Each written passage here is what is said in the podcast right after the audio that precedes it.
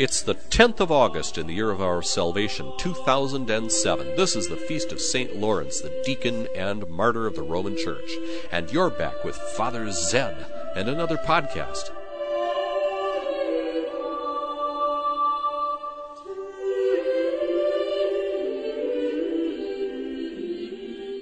Today we welcome as our guest St. Augustine of Hippo. We're going to hear one of his sermons about the great deacon Lawrence, who died as a martyr in Rome. Uh, in terrible torments and tortures, he was clawed with an iron rake, and they whipped him and they beat him, and eventually they put him on a red hot iron grate and roasted him over the fire. And Augustine talks about all these things, but he talks about them in such a way to illustrate what the glories of heaven are and how we can endure anything in life so long as we have our eyes fixed on the proper goal. It's the inward, the inward desire for the glories of heaven that allow us to deal with any physical or material things. In other words, the celestial must take precedence over the terrestrial in our lives. In fact, the only way that we can do anything good on earth is because Christ makes it possible. He's the one who gives us own strength. You'll hear uh, talk about virtus and virtue in this, and what they're talking about is the Christ that Christ imparts his own his own strength. Uh, to us sinners here on earth. Remember that for Augustine, one of the most important uh, concepts for him, and something that he comes back to all the time is the incarnation. It's the Word made flesh that makes all of his theology buzz and uh, take its uh, direction. And so, what Augustine is saying is uh, in here that the only way that virtue can be unconquered or invicta is if charity is not. Uh, pretended or ficta. It's a wonderful play on words. He has invicta, inficta, virtus in caritas virtus invicta and caritas non ficta. It's just wonderful. Of course, uh, you know he's picking up on he's picking up on the, on the New Testament there, the the words in Latin.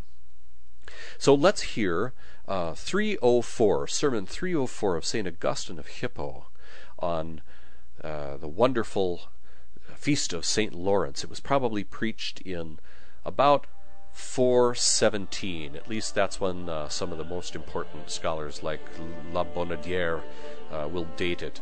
Uh, he was probably preached at, at home in Hippo Regius before he went off to Carthage. It could have been preached in another place, but let's just say it was preached around 417.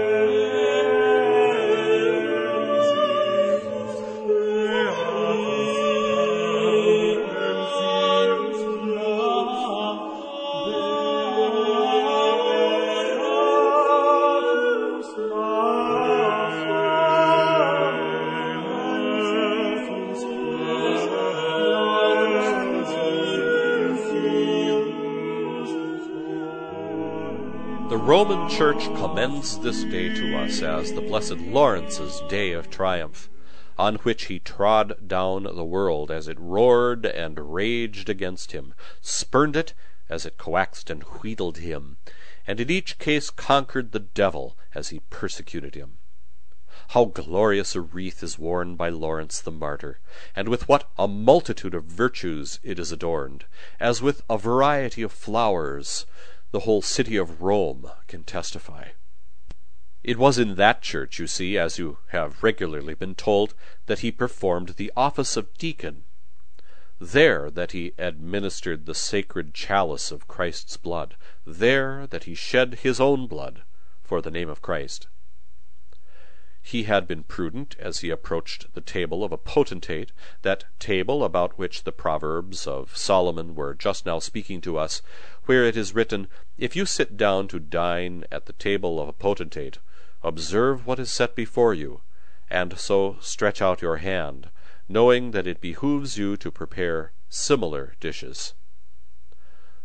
The blessed apostle John clearly explained the mystery of this dinner when he said, just as Christ laid down his life for us, so we too ought to lay down our lives for the brethren. St. Lawrence understood this, brothers and sisters, and he did it. And he undoubtedly prepared things similar to what he received at that table. He loved Christ in his life, he imitated him in his death.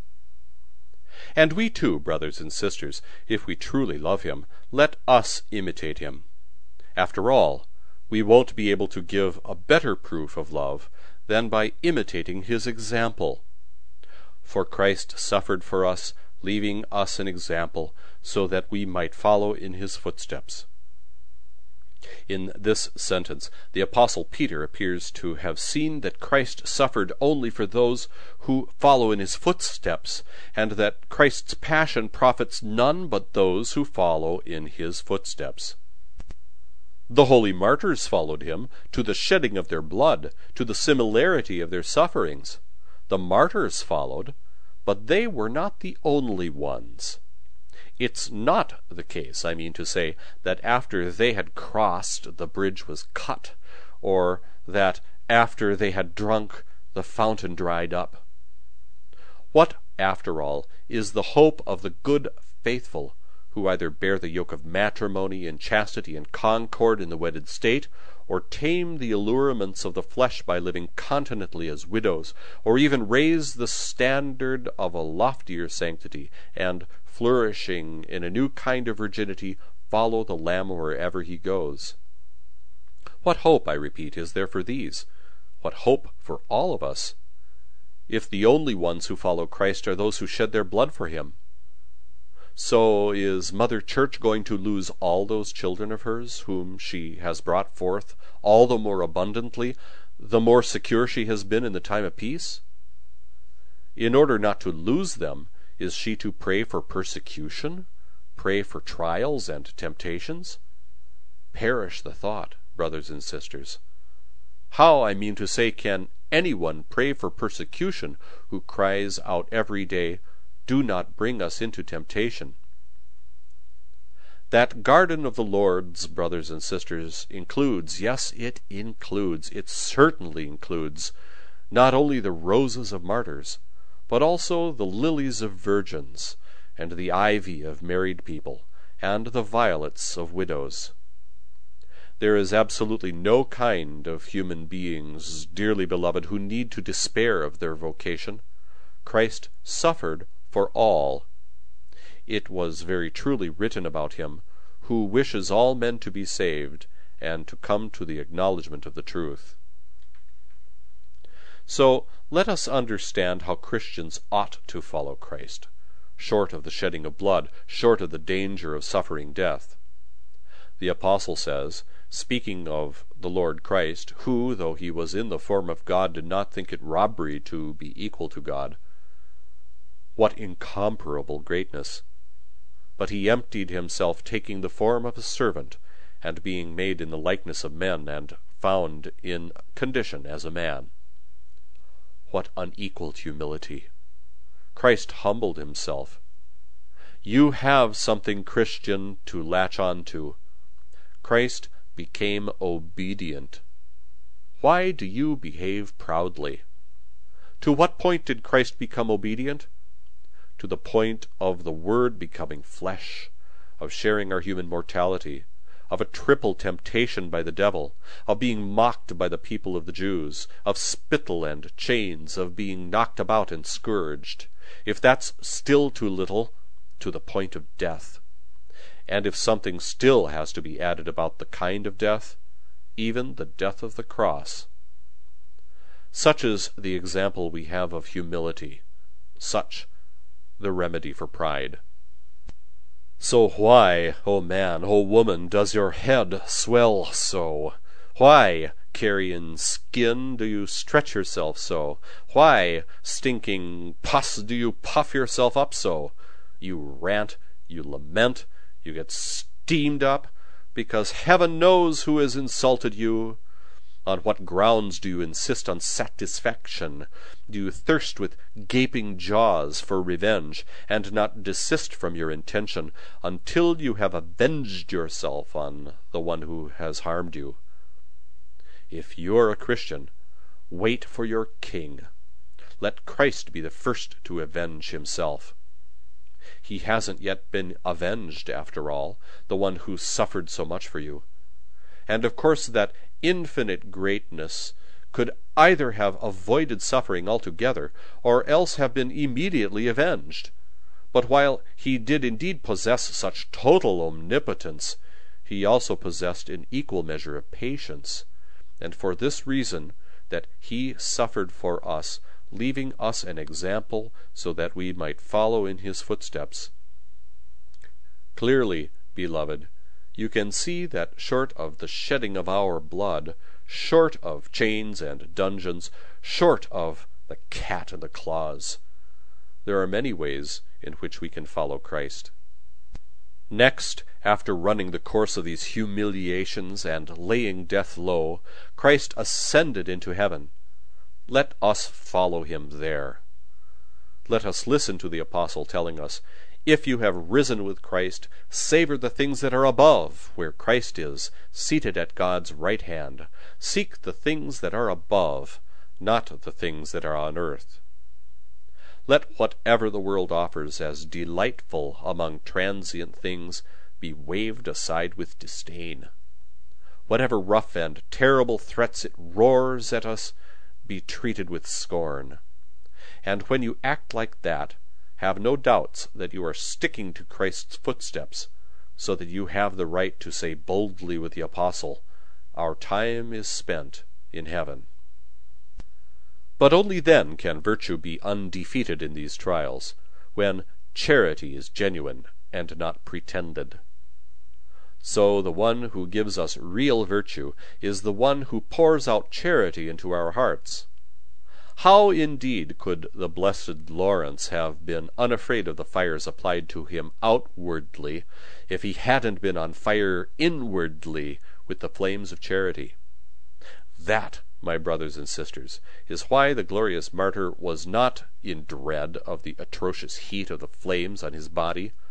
It's because he was on fire in his mind with white hot desire for heavenly joys.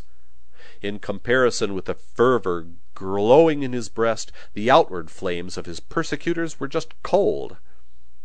When could he ever have borne the piercing agony of such pains if he hadn't been cherishing the joys of his eternal reward? Lastly, how could he have held this life in contempt except by loving a better life? And who can harm you, says the Apostle Peter, who he says, can harm you if you are lovers of the good. Let the persecutor wreak evil upon you. Don't you falter in loving the good. You see, if you really love what is good with your whole heart, you will have the patience and equanimity to put up with any and every evil.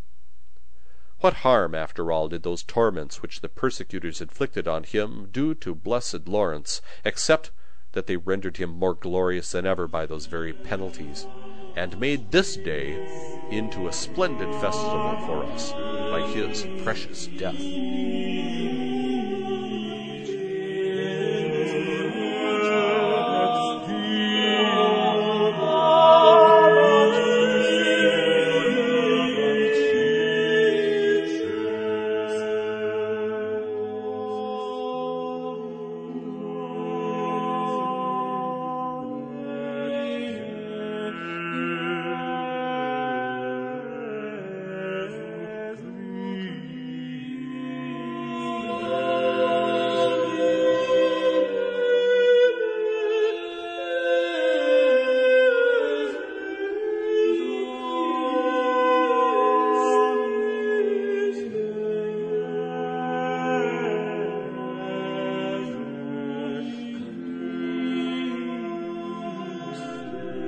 beati Laurentii, triumphalem diem, quo calcavit mundum frementem, sprevit blandientem, et in utroque vici diabolum persequentem, hodiernum nobis ecclesia Romana commendat.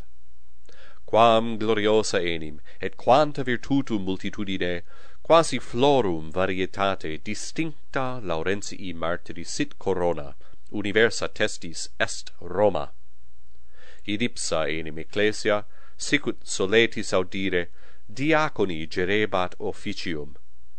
Ibi sacrum Christi sanguinem ministravit ibi pro Christi nomine suum sanguinem fudit. Ad mensam potentis prudenter acceserat, ad illam mensam de qua nobis modo Salomonis proverbia loquebantur ubi scriptum est si sederis cenare ad mensam potentis cognoscens intellege quae apponuntur tibi et sic extende manum tuam sciens quoniam similia te oportet preparare. Huius cene mysterium beatus apostolus Ioannes evidenter exposuit dicens sicut Christus pro nobis animam suam posuit sic et nos debemus animas pro fratribus ponere. Intellexit hoc fratre sanctus laurentius. Intellexit ac fecit. Et prorsus qualia sumsit in illa mensa, talia preparavit.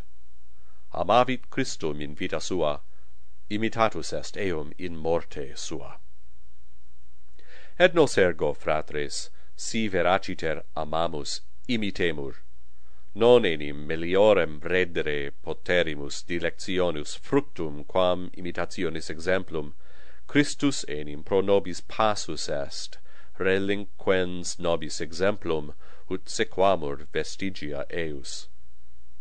In hac sententia vidisse videtur apostolus Petrus, quod pro his tantum passus est Christus, si sequuntur vestigia eius, neque pro sit quidquam Christi passio, nisi illis qui secuntur vestigia eius. Secuti sunt eum martires sancti, usque ad effusionem cruoris, usque ad similitudinem passionis, secuti sunt martires, sed non soli. Non enim postquam ili transierunt, pons incisus est, aut postquam ibi biberunt, fons ipse sicatus est. Quae est enim spes fidelium bonorum, qui vel sub federe coniugali iugum matrimonii caste et concorditer ducunt, vel sub continentia viduali domant carnis illecibras, vel etiam sanctis apicem Celsius erigentes, et in nova virginitate florentes, secuntur annum quocumque ierit. Quae istis inquam, quae nobis omnibus spes est, si non sequuntur Christum, disi qui pro ipso sanguinem fudunt. Perditura est ergo filios suos, quos tanto fecundius, quanto securius tempore pacis enixa est mater ecclesia. Quos ne perdat, oranda est persecutio, oranda temptatio. Absit, fratres, quomodo enim potest orare persecutionem qui cotidie clamat ne nos inferas in temptationem. Habet, habet, fratres, habet hortus ille Dominicus, non sodum rosas martyrum, sed et lilia virginum, et conjugatorum hederas, violasque viduarum. Prorsus dilectissimi, nullum genus hominum de sua vocatione desperet, pro omnibus passus est Christus veraciter de illo scriptum est qui vult omnes homines salvos fieri et in agnitionem veritatis venire. E intelligamus ergo praeter effusionem cruoris praeter periculum passionis quomodo Christum debeat sequi Christianus.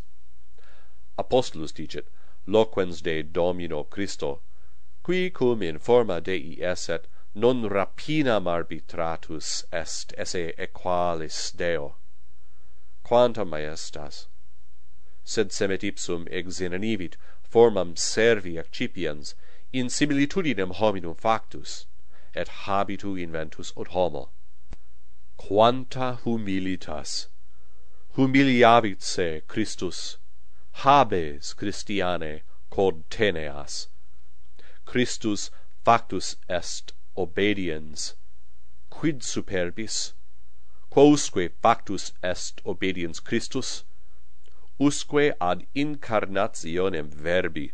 Usque ad participationem mortalitatis humanae? Usque ad trinam diaboli temptationem? Usque ad irrisionem populi judeorum? Usque ad sputa et vincula? Usque ad alapas et flagella? Si parum est usque ad mortem, et si ad huc aliquid etiam de genere mortis adendum, mortem autem crucis. Habemus tale humilitatis exemplum, superbie medicamentum. Quid ergo intumescis, o homo, o pellis morticina, quid tenderis?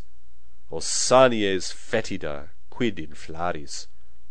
anhelas doles estuas quia nescio quis tibi fecit injuriam unde tu flagitas ulcionem sitis arrenti fauce vindictam nec prius ab intentione desistis donec de illo qui te leserit vindiceris. Si Christianus es expecta regem tuum. Prius se vindicet Christus nondum enim vindicatus est, qui pro te tanta perpessus est. Et udique illa maestas posset vel dihil perpeti, vel continuo vindicari. Sed cum esset in illo tanta potentia, ideo fuit etiam tanta patientia, quia pro nobis est passus, relinquens nobis exemplum, ut sequamur vestigia eius videtis certe dilectissimi, quia preter effusionem curoris, preter vincula et carceres, preter flagella et ungulas, sunt multa in quibus sequi possumus Christum. Deinde hac humilitate decursa, et morte prostrata, ascendit Christus in celum, sequamur eum. Audiamus apostolum dicentem, si consurrexistis cum Christo quae sursum sunt sapide ubi Christus est in dextra Dei sedens quae sursum sunt querite nonque super terram quidquid delectabile de temporalibus rebus mundus ingeserit respuatur? Quidquid in fremuerit asperum atque terribile contemnatur? Et qui sic agit non dubite Christi se coverere vestigis, ut merito dicere audeat cum apostolo Paulo, conversatio nostra in celis est. Sed tunc potest in istis esse virtus invicta, si non sit caritas ficta. Ile ergo dat nobis veram virtutem, qui defundit in nostris cordibus caritatem quando autem beatus Laurentius appositos intrinsecus ignes non timeret, nisi intus flamma caritatis arderet. Ideo, fratres mei, gloriosus martyr atroces incendiorum flammas, non pertimescebat in corpore, quia ardentissimo celestium gaudiorum desiderio flagrabat in mente. In comparazione fervoris quo pectus eius ardebat exterior persecutorum flamma frigebat. Quando in inferret tantorum aculeos dolorum disi aeternorum diligeret gaudia premiorum. Postremo quando contemneret istam vitam nisi amando meliorem vitam. Et quis nocere vobis potest ait apostolus petrus quis inquit? nocere vobis potest, si bone amatoris fueritis. Faciat in te licet persecutor malum, tu ne deficias amando bonum. Si enim vere quod bonum est, toto corde dilexeris, omne malum patienter et equanimiter sustinebis. Quid enim beato Laurentio illa, quae a persecutoribus illata sunt, tormenta nocuerunt, nisi quod eum clariorem ipsi suppliciis rediderunt, et hunc nobis festivissimum diem de preciosa eius morte fecerunt. Deus, Deus, Deus,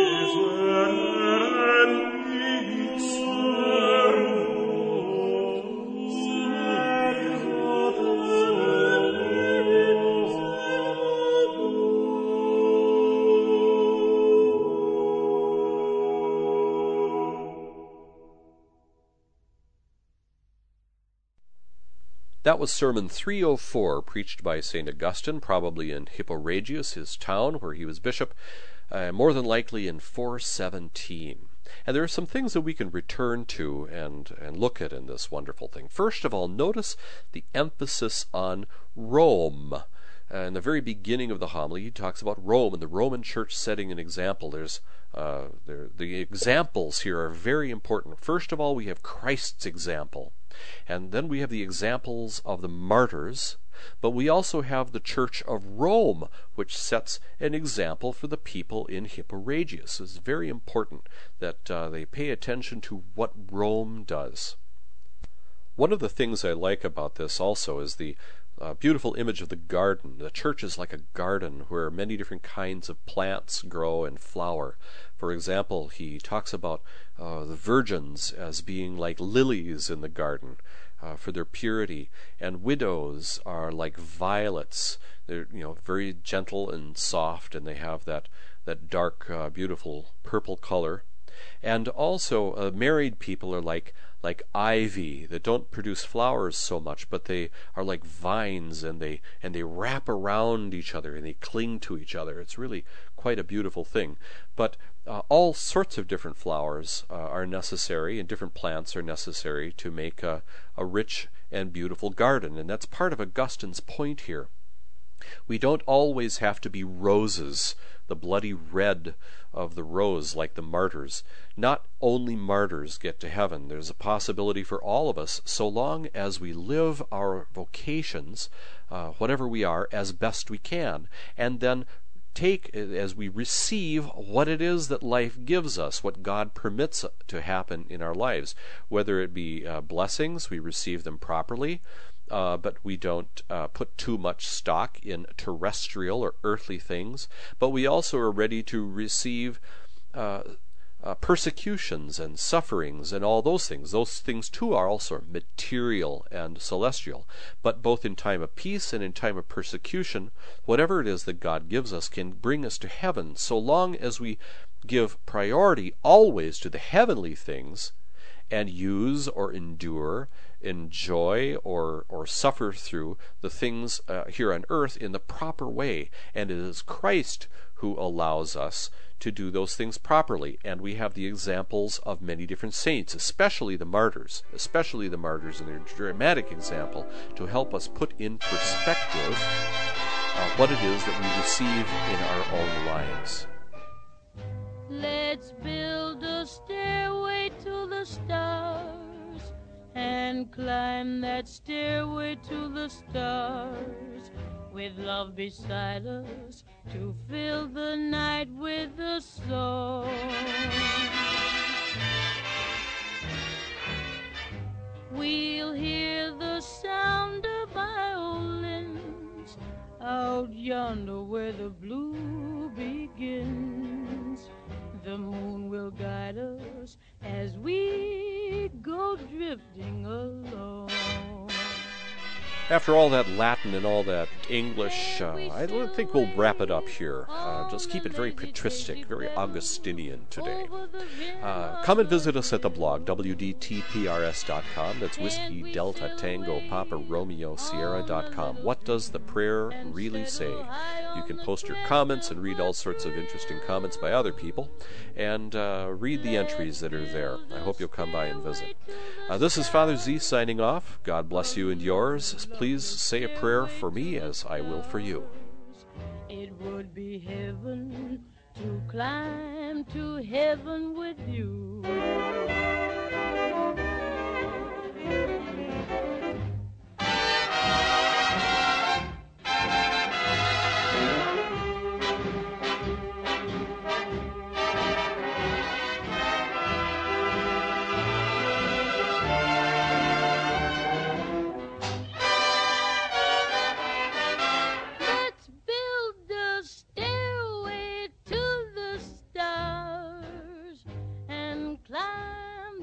Stairway to the stars. Yes, we're climbing, climbing to the stairway to the stars, stars.